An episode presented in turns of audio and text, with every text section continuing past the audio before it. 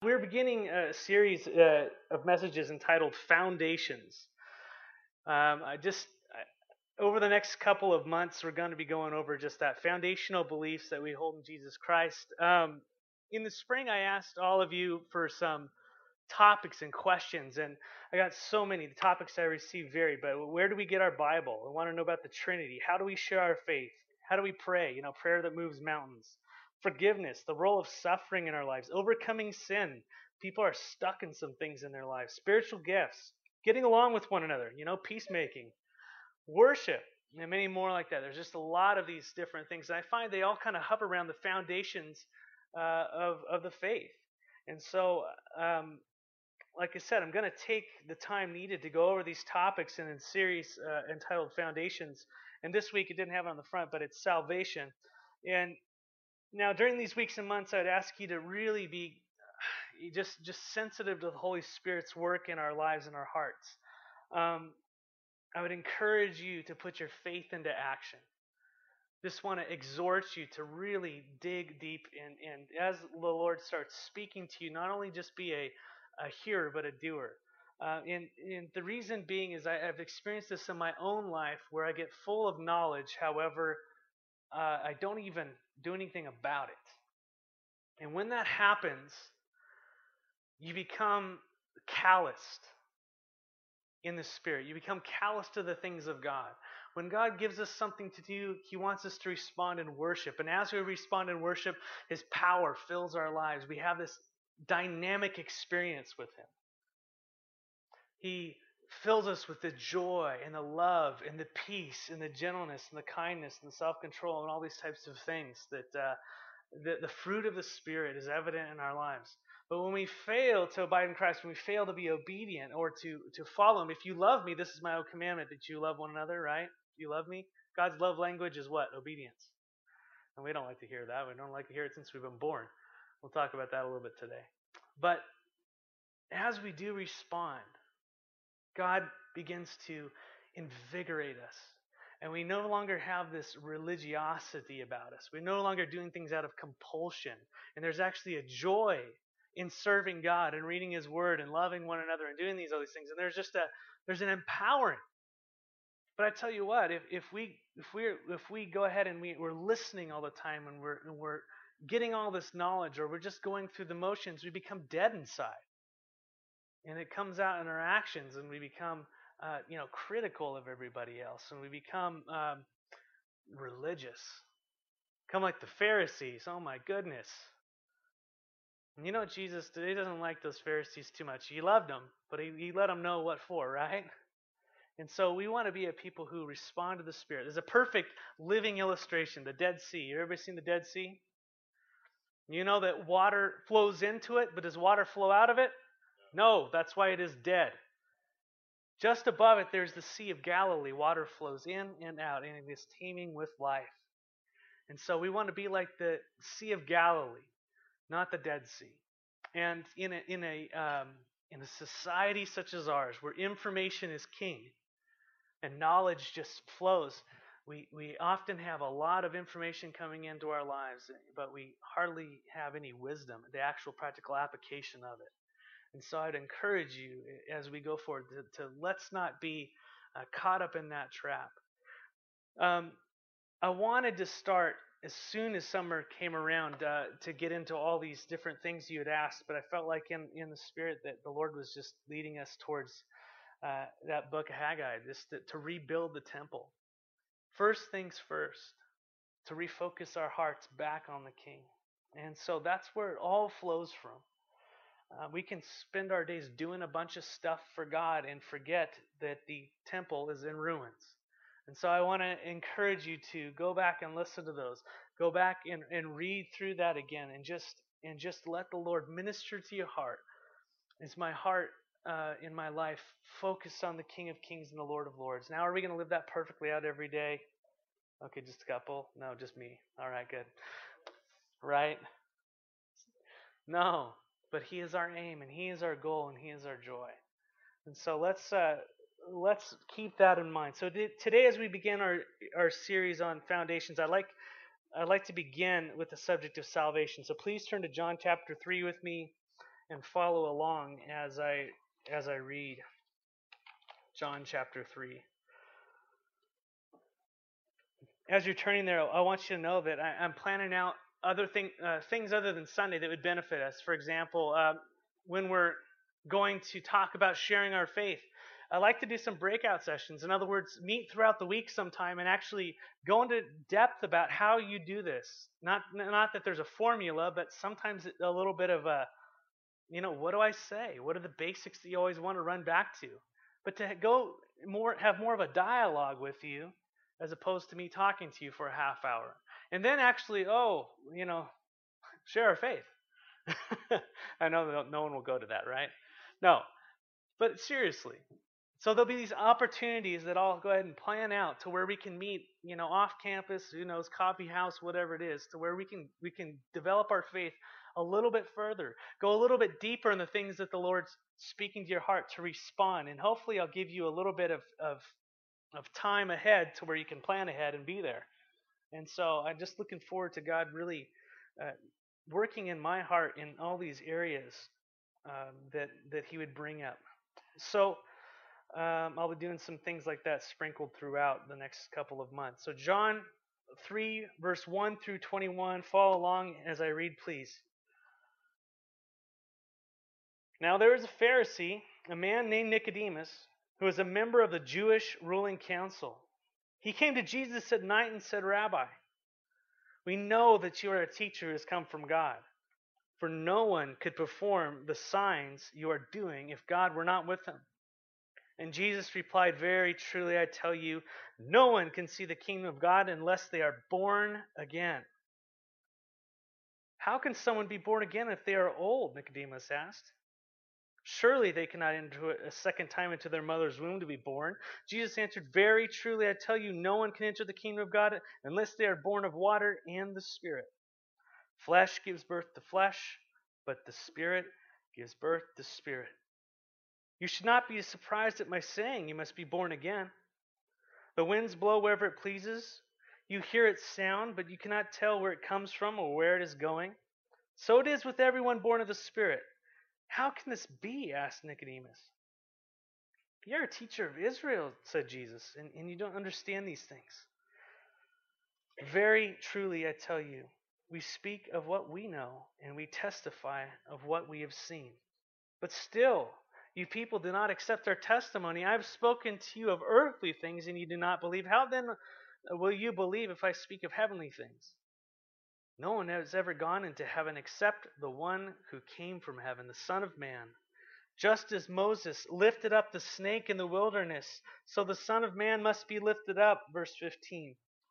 That everyone who believes may have eternal life in him.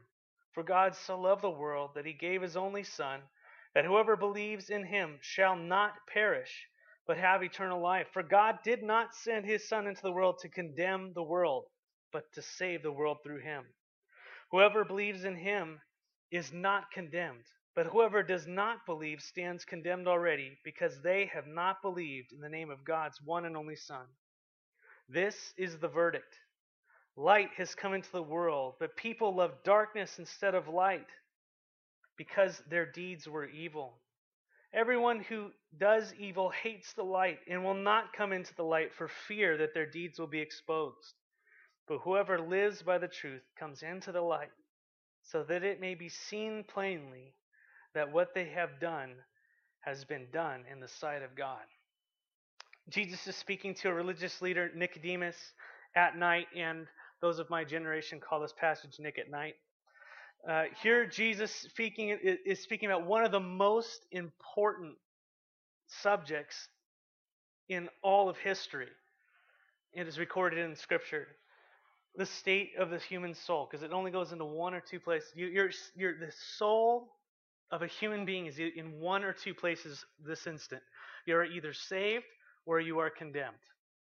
That's it. Jesus is speaking black and white. You are saved and you're condemned. John 3:17, we just read it. Says, "For God did not send His world into the uh, Son into the world to condemn the world, but to save the world through Him. Whoever believes in Him is not condemned. You're saved. But whoever does not believe stands condemned already, because they do not believe the name uh, in the name of God's one and only Son. So Jesus divides all of humanity into two groups: the condemned and the saved, the non-believers and the believers. I used to think about this often when I was in San Diego. Just reminded me of it that I'd be I'd be uh, in the parking lot we affectionately call uh, Interstate 15, and we would just be stuck for hours, you know, or or actually probably an hour or so like that. Just you know, eight lanes on either side of everybody going nowhere, and you just see thousands of people. You know, you'd see thousands of people on your commute, and just looking at them, and, I, and I'd often think, they're either saved or they're gone, and the odds are actually against them. If we look at the sower of the seeds, the parable of the sower of the seeds, the, the seed only found on fell on one out of four, and it and, it bared fruit. You know, and I'm not sure even if that's a salvation. That might be even be the discipleship verse there, but if you look at it, I mean, all the people. I used to, you know, go and watch a Charger game, and you know, this is what pastors think, by the way. You're up there and you're looking around, and you're going, "Oh yeah, cool, great play, man! Look at all these people. Where are they going?" You know, that's not a Matt thought. That's a God thought. Men don't think like that. God puts that into our hearts, a concern for the lost, that they're either in one place or another. They're either condemned which all of us are by default, by nature, or we are saved by the grace of God. It's a scary situation. There's no in between. Like Jesus said to Nicodemus here, says, Yeah, you've almost got it if you keep reading. But you're not in. You know, close only happens in what? Horseshoes and hand grenades and nuclear war or something like that. There's no, you're either in or you're out. You're born again or you aren't born again. And Jesus speaks, and he, and he, he speaks to this, uh, and it's just it's shocking. And the world we're living in rejects such a you know such a, a, a straight statement. They reject the black and white, in or out. No, there has to be a bunch of nuances and variances and all these types of things. There has to be exceptions and clauses and you know all these types of deals. And the fact is, there isn't. The one who formed the world was the one who said it. Question has to be asked at this point, uh, you know, but why do we need to be saved? You're either saved or you're condemned, but why? Why are we condemned? Why is the world condemned? Why? You know, that's the big question. And the part that no one really, that our hearts are, are prone to be um, deceived against, not even knowing that we need to be saved. You know, most of the problem, is, you know, that I find in evangelism and sharing with people, is that there's just no, there's no recollection, no, no acknowledgement that they even need to be saved. And it's not something I can stir up in their hearts. It has to be a work of the Holy Spirit, a work of His Word. I can't manipulate someone into the kingdom. That has something to do with their free will and the King of Kings and the Lord and Lords meeting them. But there's a, there's a deception upon mankind. There is a selfishness, there's a self centeredness that is ingrained in every one of us that resists the fact that we need any help. We are fiercely independent people when it comes to um, our souls, our beings, the core of who we are. We reject it. And so the question, you know, why do we need to be saved? The answer is because we've sinned. And what a popular word. Thank you very much. Next. So tired of your Christianese words, you know. Sinned. It's an ancient, uh, you know, an old English. When they translate in the King James, they're trying to find out a word that best represented it. And so sinned is the word they came up with. it. You sinned. It's an archery term. There's a target. You're looking at it. You let go, and you miss the target. Any of you, uh, you know, even professional archers, they can spend their lives and not hit the bullseye 100% of the time for the rest of, you know, for all their days. And God, the Bible says that we've all sinned. We've all missed the mark. We've all fallen short of the glory of God. And the penalty for that sin is death. Pretty steep, isn't it? Come on now. This is the condemnation that we all, all of us are under. And again, this is a foundational thing that each of us have to know. And so that's why I'm starting with this. I'm starting with salvation. We all know it. But I feel like to go forward, we have to lay this down. We have to know what's going on here. But how do we know that we've sinned? How do we even know that we've missed the mark? And this is the thing. How do you show someone that they've missed what God requires? It's because God gives us a target. It's His law, the Ten Commandments, which are written on our hearts. A few examples do not steal, do not lie, do not commit adultery. And these are just dealing with your fellow man. We're not even talking about keeping the Sabbath and all these other types of things that the Lord talks about. I've traveled throughout the world in different cultures and places, and let me tell you, it doesn't make a difference where you go. Everybody knows you don't steal. Everybody knows you don't murder. Everybody knows you don't commit adultery. Everybody knows these things. They're written upon our hearts. Humans, we all know them. Now, some people have been calloused to these things, but as societies in general, we understand these things. Indigenous or, you know, totally, you know, first world. This leaves us in a bit, bit of a predicament that God's mark, his requirement, is absolute 100% sinless perfection. That's not good news, is it? I can't hit the mark all of the time. I don't even think I can count. I can't do it. Why don't we keep the God's law perfectly? Why can't we as human beings? Why can't we do it? Here's a little trick. The law wasn't meant for us to keep perfectly foremost as it, it was it was to show us that we can't keep God's standard of perfection. It shows us that we that we fall short of the actual mark. It's a, it's a mark. It, we can't hit it. It's a target. It shows us that we fall short. And if we're real honest with ourselves, we see that we're not sinners because we've sinned. We've sinned because we're sinners.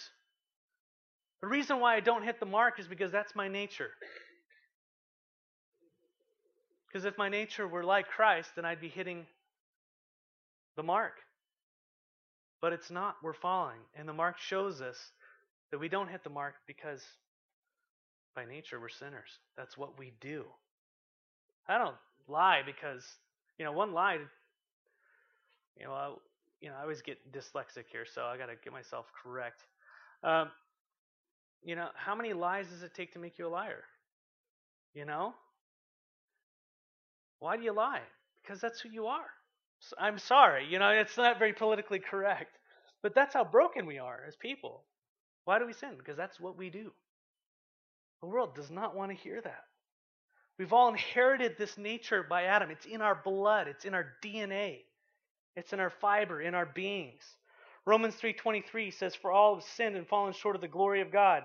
By nature we are children of wrath, Ephesians 2 says. We were all born sinners. The world does not like that. They say no, your your nature is basically good. Any of you going, getting ready to go into psychology and all these types of things, you're going to be introduced to all these thoughts that you're are, you're basically a good person. And guess what? I want to believe it. Don't you? It sounds great. What do you think the world's ac- uh, advertising is all about? It's appealing to you. You are good enough, you're smart enough, and people like you. You know what I mean? That's what it's a, that's what it's all built around.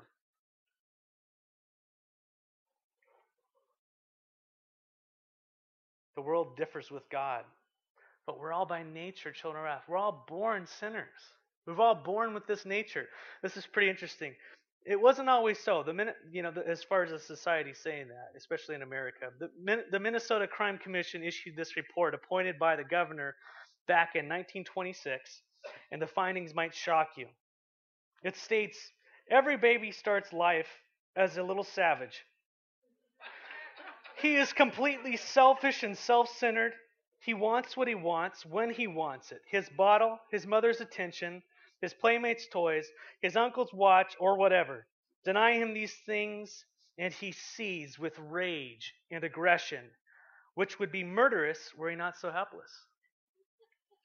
He's dirty. He has no morals, no knowledge, no developed skills.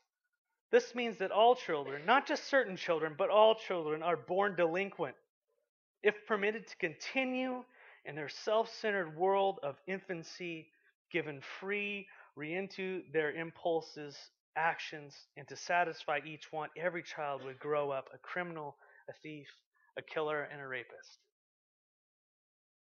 That's that's government for you, right? Way back. Imagine that government report being printed today. But they kind of they nailed it on the head. Isn't it the truth? Self-control does not come naturally. We are by nature savages. And some people have lived their lives that way and are locked up over here. Some of us are free running around in this room.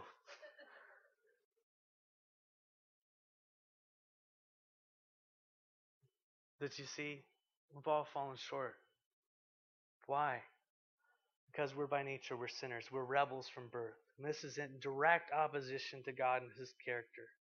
And our flesh, that's what this the Bible talks about, is this nature.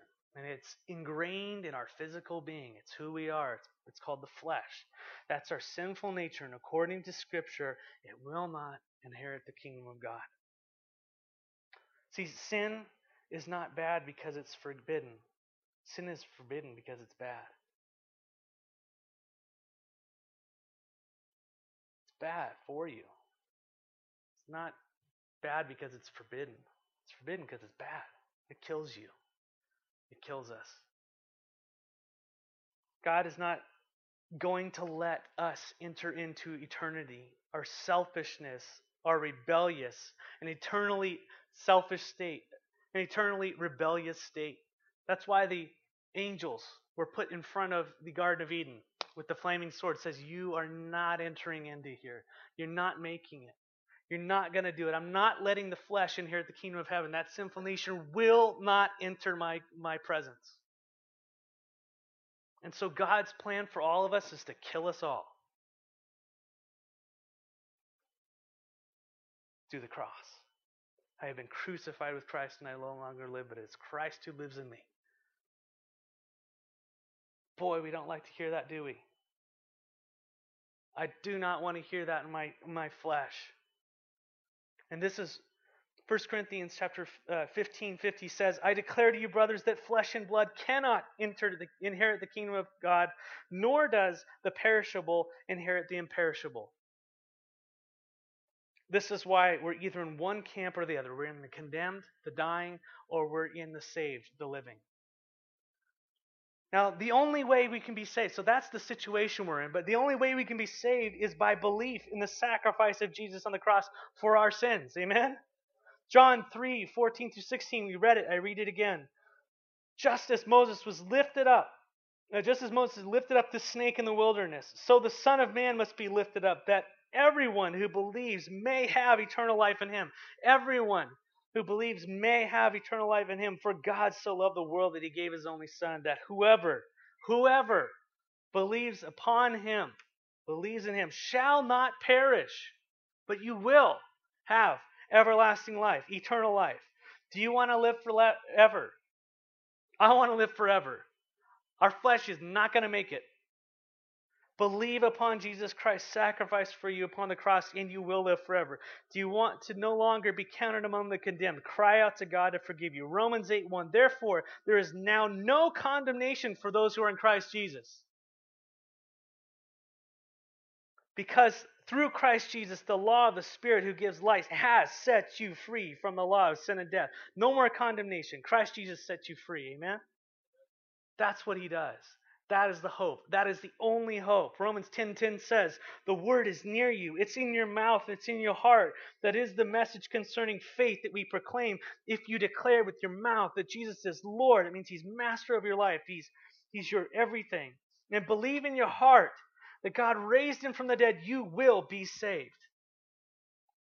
You might you will be saved. For it is with your heart that you believe and are justified, and it is with your mouth that you profess you profess your faith and are saved. All scripture says anyone who believes in him will never be put to shame. Belief in Jesus Christ. We're saved by believing upon Jesus Christ's sacrifice upon the cross.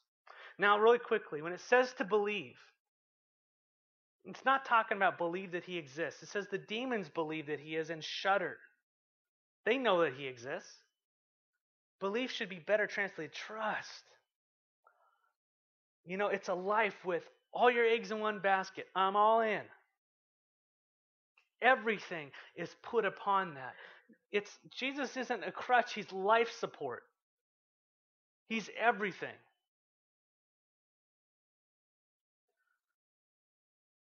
And the life we live now is evidence of a faith believed. So we're saved by faith in Christ's sacrifice, burial, and resurrection. Because he lives, we live. And where he goes, I will one day be with him. Now, there's something else really quickly in closing that I want us to want us to point out. It's Ephesians 2, verse 1 through 9, and I'll just read it for you. As for you, you were dead in your transgressions and sins. You're condemned. That's how we all stand, condemned.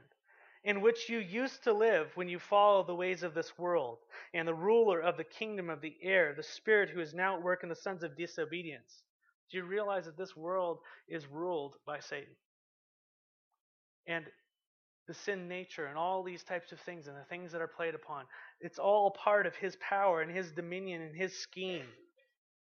All of us also lived among them at one time because we were all born sinners, right?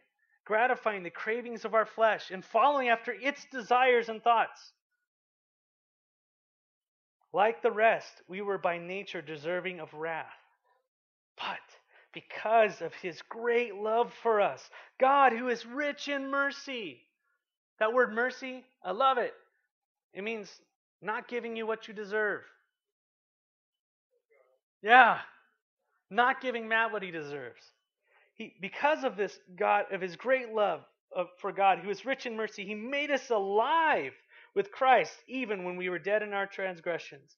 It is by grace you have been saved and God raises us up with Christ and seats us with Him in the heavenly realms in Christ Jesus, in order that in the coming ages He might show the incomparable riches of His grace in, ex, expressed in His kindness to us in Jesus Christ. God wants to show you His grace and His love and His kindness throughout all eternity. For it is by grace you have been saved through faith, and this is not of yourselves, it is the gift of God not by works, so that no one can boast. So in this passage, Paul makes something very clear. You're saved by grace. You know, mercy is not getting what you deserve, grace is getting what you don't deserve. Getting what you don't deserve. How many of you parents are gracious with your kids? You just love to lavish love upon them. Just love them. Little rascals, you know? God, by his nature, is not only holy and just, but he's also gracious. That's who he is. We're almost there, everybody. He longs to give us what we don't deserve, but he's not going to give it to us against our will. He will not give you eternal life against your will. You're saved by faith.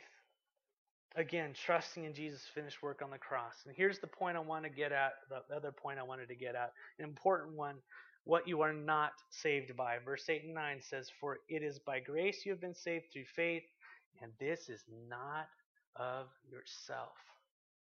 It's the gift of God, not by works. Because if it were by works, what would I be doing? Look what I did to save myself. I prayed 15 times a day. I did backflips in the church, and it was awesome. And I deserve a little bit of credit in this salvation process here. And for a short fee, you can buy my book. And no, I'm just kidding. and just come follow me because it, all you have to do is do these things. And uh, no. And this is where Christianity is divided from every other religion on the face of the earth. Man's way versus God's way. God reached down and gave us a gift that we do not deserve. Man tries to reach up and attain it. God says you can't do that. You can't be saved by your own works. You can only be saved by my grace and by my Son. And really, I just want to go over this last part.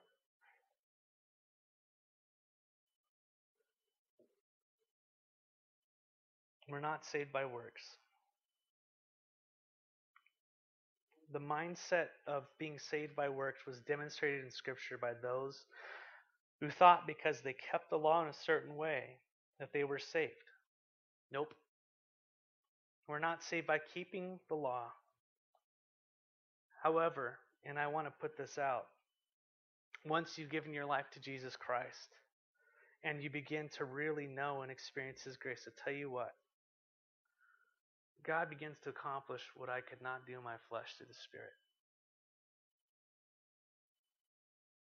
Christ in me accomplishes by the Spirit and keeping, He helps me keep the law. It's no longer I who live, but it's Christ in me. And so as I focus on Jesus, as I'm in love with Jesus, well, guess what? Boy, that line kind of gets shored up, doesn't it? Stealing gets shored up. Adultery, man, you're very aware of that. Wanting to have set aside time to be with Jesus Christ is a priority in your life. The things that make his heart beat make your heart beat. You see, we start focusing on it. And by the way, the reason why we come and we gather in this building is not out of compulsion. It should not be. It is because he has saved us. Because we long to gather with one another. And I tell you what, if we're struggling with these other areas, I would say the answer is go rebuild the temple. If we're struggling with with wanting to worship God, with wanting to give to Him, with wanting to be a part of His kingdom, with wanting to love one another, with wanting to do all these things, we go back to the source. We go back to our relationship with Jesus. And we go to Him and say, Lord, I've lost my first love. Heal me. And God's going to ask you to do something. And I tell you what, I want to encourage you. If you're in a, in a rut in your relationship with God right now, what has He asked you to do that you've said no? Go back to that. Take it before the Lord. If He's asked you to do something in a relationship, to give up something, to do something, to step out in faith, or to cut something off, and you just kind of cut it off, go back to that and say, Lord, all right, I'm sorry. And you're going to find that, that just like the floodgates get open as we respond in obedience. And then the relationship begins to flow. The power begins to come out again. The joy of gathering together, the joy of evangelism, the joy of prayer, or whatever it is that God is leading you in in your relationship with Him begins to do amazing things. You're not saved by works, but you are saved for good works. You're not saved by works, but you are saved for good works. You're saved to bring Him glory. And really, this is the second part of being saved salvation. The first part is you're being saved from something, but you're also being saved to something. And we'll spend the next 45 minutes talking about that. Ready? No, I'm just kidding. We're saved from our sin but we are saved to God. Colossians 1 9. I'm ending with this short verse. Well, it's a couple verses. Just focus, really regauge your minds right now and listen to this verse. Don't close your Bibles, just everybody listen up. Colossians 1 9 says, For this reason, since the day we heard about you, we have not stopped praying for you. We continually ask God to fill you with the knowledge of His will through all wisdom and understanding that the Spirit gives, so that you may live a life worthy of the Lord and please Him in every way, bearing fruit in every good work, growing in the knowledge of God, being strengthened with all power according to His glorious might. Not my glorious might, His glorious might so that you may have great endurance and patience and giving joyful thanks to the Father who has qualified you to share in the inheritance of his holy people in the kingdom of light. You're part of the kingdom of light, amen? Now this is the kicker, verse 13 in First Corinthians, I'm sorry, uh, Colossians 1 9, uh, Colossians 1, it says, For he has rescued us from the dominion of darkness and has brought us into the kingdom of the Son he loves, in whom we have redemption and the forgiveness of sins. He's conveyed us. That word brought is conveyed. He's, transla- he's translated us, transformed us out of darkness into light. And that's what, what salvation is, is bringing you out of this and into something, not just saving you go, great. But now there's a whole world, a universe, an eternity ahead of you. And God wants to empower you to live it out.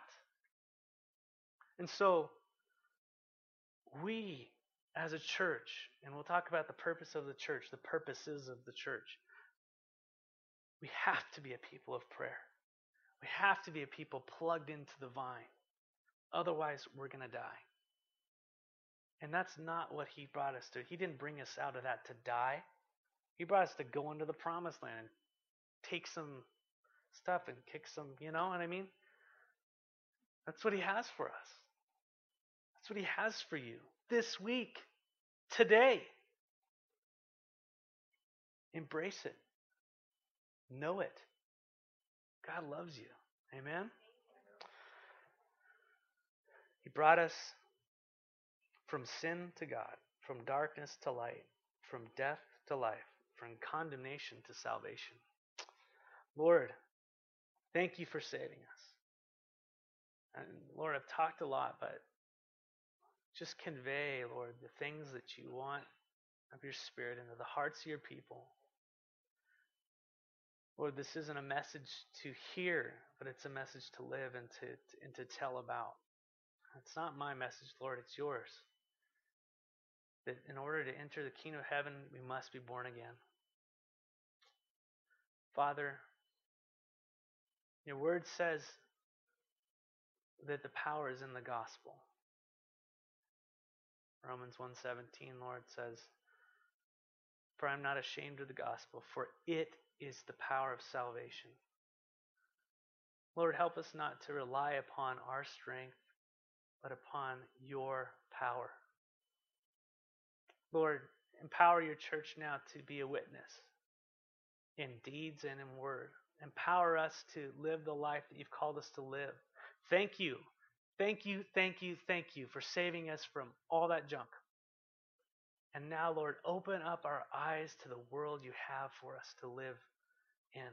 I pray that you would bless those who are living this life out right now. I pray that you'd empower them and encourage them, Lord. For those who are stuck in sin in this room, Lord, or just caught up in, in old lifestyle habits from the old world, Lord, I pray that you would bring those things to light. God, so not so that they could be condemned because they aren't condemned. They're forgiven, that they could have power to live now. Help us all, Lord. We need you today. In the name of Jesus, amen.